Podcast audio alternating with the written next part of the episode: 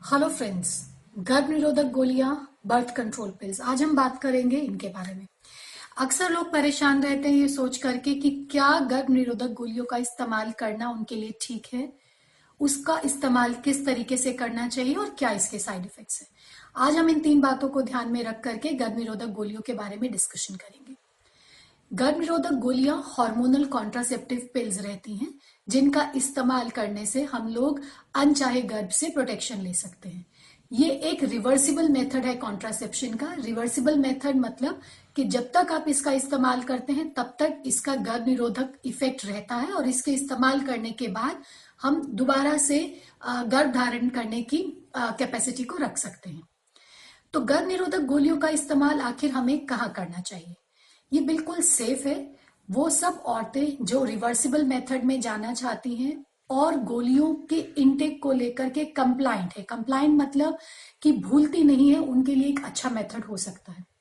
खासकर कुछ कंडीशंस ऐसी होती हैं जहाँ पे हमें गर्भ निरोधन के साथ साथ अगर कोई और गायनेकोलॉजिक समस्या है तो ये कॉन्ट्रासेप्टिव मेथड हमें कॉन्ट्रासेप्शन के साथ साथ उस प्रॉब्लम से भी निजात दिला सकता है। खासकर मेंस्ट्रुएशन के समय होने वाली समस्याएँ, जैसे कि वो औरतें जिनके पीरियड्स इरेगुलर है, कभी टाइम से नहीं आते हैं, जल्दी आते हैं या लेट आते हैं, या फ्लो बहुत ज़्यादा रहता है, अगर वो लेडीज़ गर्भ निरोधक गोलियों का इस्तेमाल करती हैं तो गर्भ निरोधन के साथ साथ वो अपने मेंस्ट्रुअल साइकिल को भी रेगुलर कर सकती हैं फ्लो को भी कंट्रोल कर सकती हैं और इसके साथ ही साथ अगर फ्लो जैसे जैसे कम होगा तो हम लोग अनीमिया से भी निजात पा सकते हैं।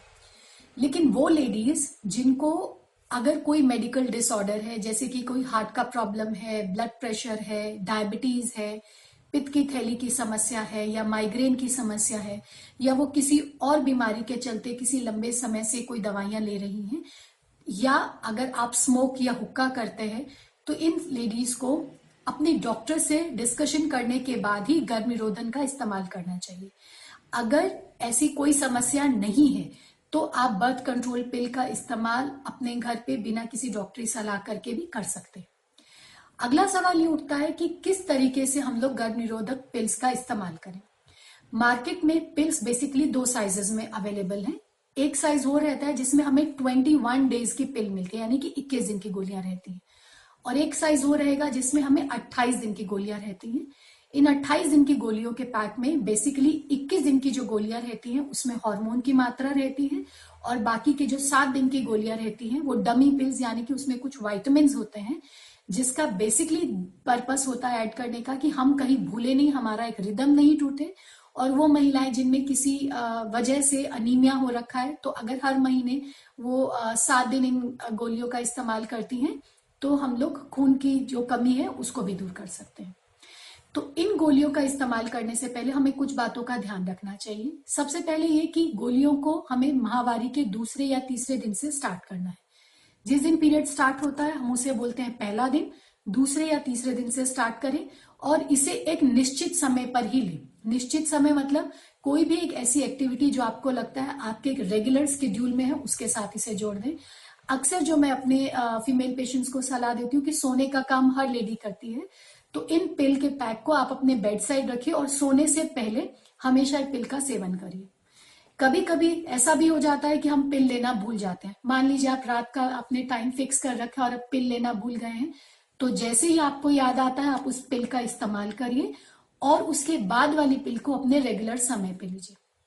लेकिन कभी कभी अगर पिल आप 24 फोर आवर्स से ज़्यादा मिस कर जाते हैं और वो खासकर महीने के बीच के दिनों में मिस करते हैं तो ये एक अलार्म है। आप समझ समझ जाइए कि हो सकता है कि इस साइकिल में इन पिल्स का गर्भ निरोधक इफ़ेक्ट अच्छा नहीं आए और हमारा अनचाहा गर्भ ठहर सकता है। तो ऐसी सिचुएशन में हमें बैकअप मेथड्स यानी कि या तो आप इंटरकोर्स अवॉइड करिए और अगर आप इंटरकोर्स कर रहे हैं तो कॉन्डम्स का इस्तेमाल करिए या एक्सीडेंटली इंटरकोर्स हो गया है और आपको ध्यान आता है कि आपने पिल जो है 24 फोर आवर्स से ज़्यादा मिस कर दी है तो ऐसे में हम लोग इमरजेंसी कॉन्ट्रासेप्टिव पिल का भी इस्तेमाल कर सकते हैं।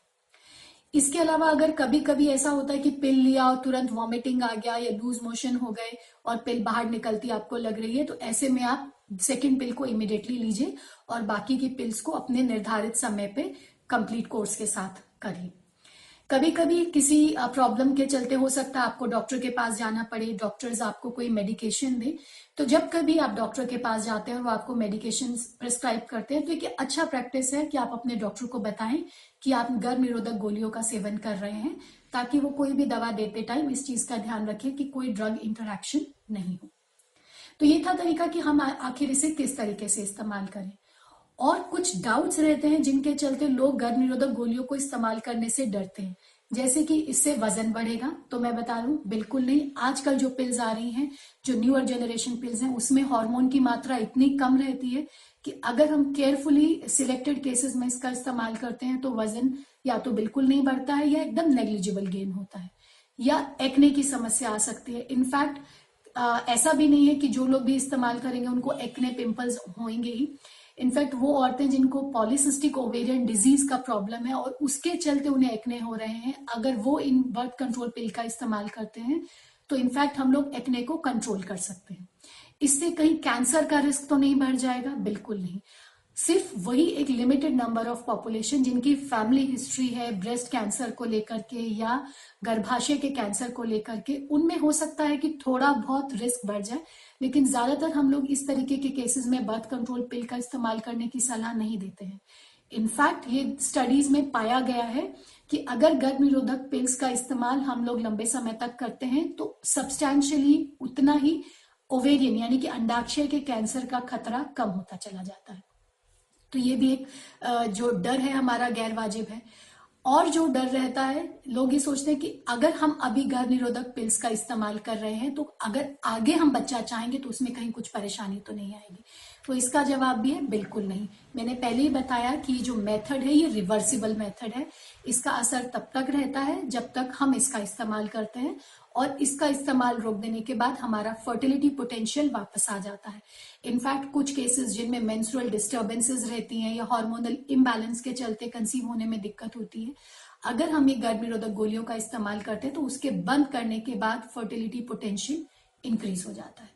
तो आज हमने जाना कि कहाँ इसका इस्तेमाल करना चाहिए कैसे इस्तेमाल करना चाहिए और जो इससे मिथ जुड़े हुए हैं उसे हम लोग कैसे डर करके इसके इस्तेमाल को ना रोकें। और भी ऐसी इंफॉर्मेशन जानने के लिए आप हमारे चैनल को सब्सक्राइब करिए देखते रहिए और लाइक्स करिए। अगर आपकी इससे जुड़ी कोई और बातें हैं तो प्लीज़ हमारे साथ कमेंट्स करिए शेयर करिए। हम लोग पूरी कोशिश करेंगे आपके सवालों का जवाब देने के लिए। Thank you